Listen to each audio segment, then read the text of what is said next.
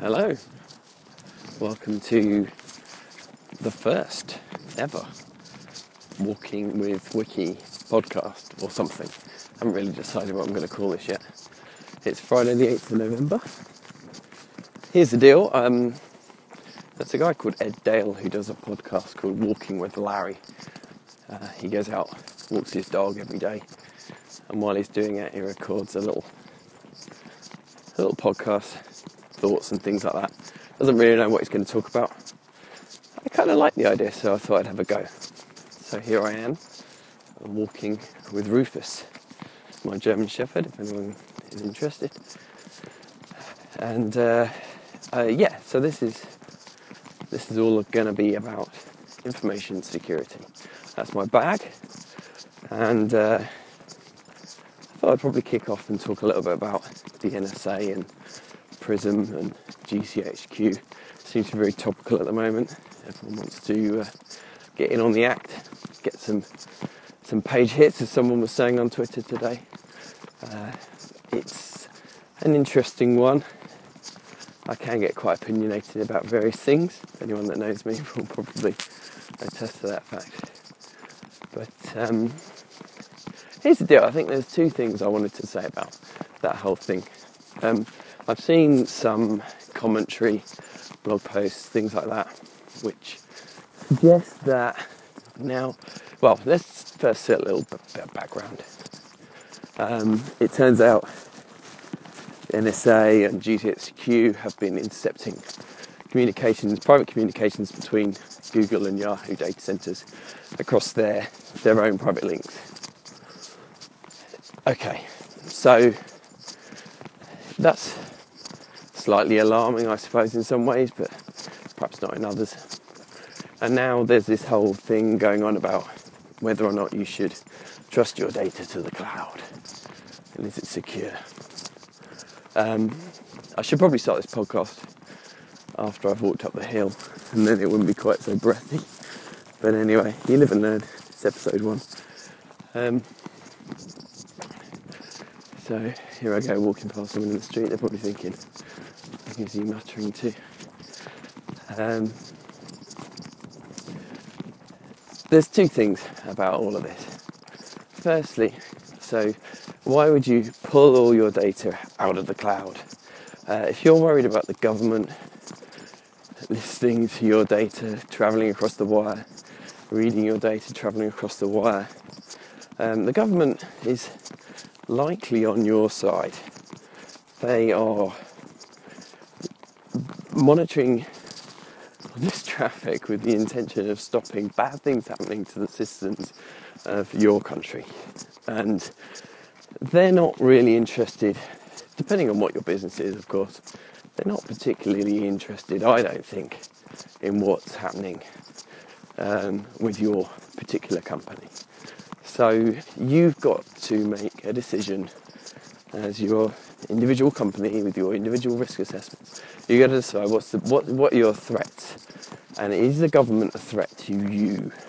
Um, are you yeah, are you trying to protect this data from the government? Are you trying to protect it from other businesses, other hackers, you know, various various nefarious organisations? Is that is that are they the people that you're worrying about, or is it the government? If it's the government, then yeah, you're going to need to take some steps to defend yourself against that threat. But frankly, if you have issues with the government getting access to your data, you probably weren't putting it through Google in the first place. So, um, if you were, well, you know, what can I say? But yeah, you, probably want to reconsider that. Um, the second thing is really about this whole um, tapping into private network links. I'm a big, big fan of approaching your network defense um, as if, firstly, you're already compromised, and secondly, that you you don't have a private internal network. Think of it like you don't have a firewall. Just if I, I talk to clients quite a lot about this sort of thing, and and say to them, okay, we, we found an internal vulnerability very common, you know, usual sorts of things. You get this kind of hard perimeter and soft, soft inside.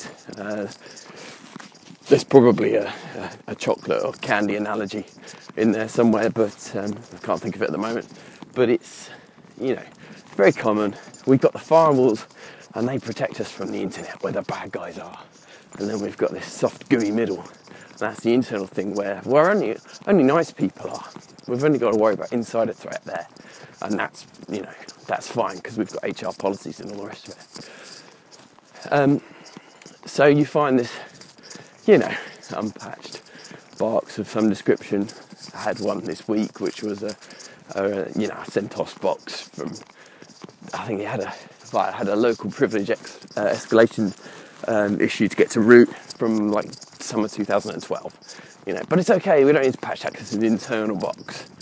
Well, yeah. So it's kind of the yeah. If you say to clients, well, you've got this issue. How how would it have changed if I told you uh, to treat the network as if it were hostile, treat it as if it were the internet. Oh well, we, we would have patched that vulnerability. Well, my advice would be to take that approach where it's all practical. Um, it's not always practical. I'll, I'll accept that. I'm going for an for an ideology there, but but in, in you know as much as you can, if you haven't started out with that premise anyway, you should try and approach your network defense as if there is no perimeter. You're just wide open on the internet, if you like, or any other kind of hostile network you think of. Um, and how would that change things for you? Uh, my guess is you'd be thinking more along the lines of host-based firewalls, those sorts of things, to give yourself kind of host-level protection. You'd be thinking about encrypting traffic in between systems, not just across, you know, public networks. You'd be thinking more, more about intra-host communication. SSL would be much more prevalent. Uh, dare I think you might even have a certificate authority that you actually use rather than just that kind of one click thing that the AD administrator set up once that no one takes any notice of. Um, so, yeah, lots of things would probably change. You'd probably have a lot more logging and monitoring in place as well. Um, so, how does this all tie back to Google? Guess what Google weren't doing? Uh, Google were were sending their their their own. Well, it turns out proprietary protocols that they have. Uh, can't imagine why, with all the data they're processing, that they had to write something themselves. Yeah, of course they did. But it, um, you know, they're sending this um, stuff across their own private links between their data centers completely unencrypted, which is not necessarily, and it's easy with hindsight, but it's not a good or safe assumption to make. Uh, you're talking about thousands of miles of fiber optic cable going through God knows how many different uh, points of presence across the United States and across the world. And uh, yeah, there's just, again, you know, the benefit of hindsight, but there are just too many places where that could get intercepted. Um, geez, you know, I don't know what it's like in the States, but in the UK, I mean, BT own most of the stuff in the ground. And uh, I'm speculating, but I wouldn't have said it would be too hard if you were a determined attacker with resources to to find yourself a way into BT and get yourself into the ground and get yourself tapped into the places that you need to be tapped into. Um, yeah, I'm not saying it's easy. I'm just saying it's doable to people with resources.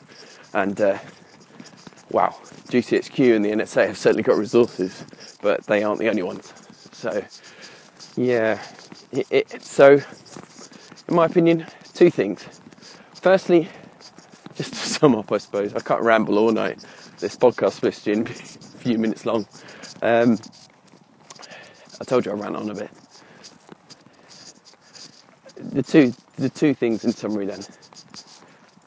Don't pull your data out of the cloud because you have some perception that the government is a bigger threat to you than anything else. Work out what is a threat to your business uh, and defend yourself accordingly. If the cloud gives you business benefits, don't ignore those. consider whether or not the benefits outweigh the risks. Uh, and secondly, treat your network as hostile as much as you can. Use encryption. This stuff works if it's done right. Uh, monitor your log files, for God's sake. There's open source stuff out there that can do this stuff for you very easily. Uh, and, and it's really not beyond the average systems administrator these days to, to have a good view of their network. Um, that's it, really. I should probably shut up now and uh, finish walking this dog, and uh, I'll probably catch you guys again another time. Thanks for listening. Cheers.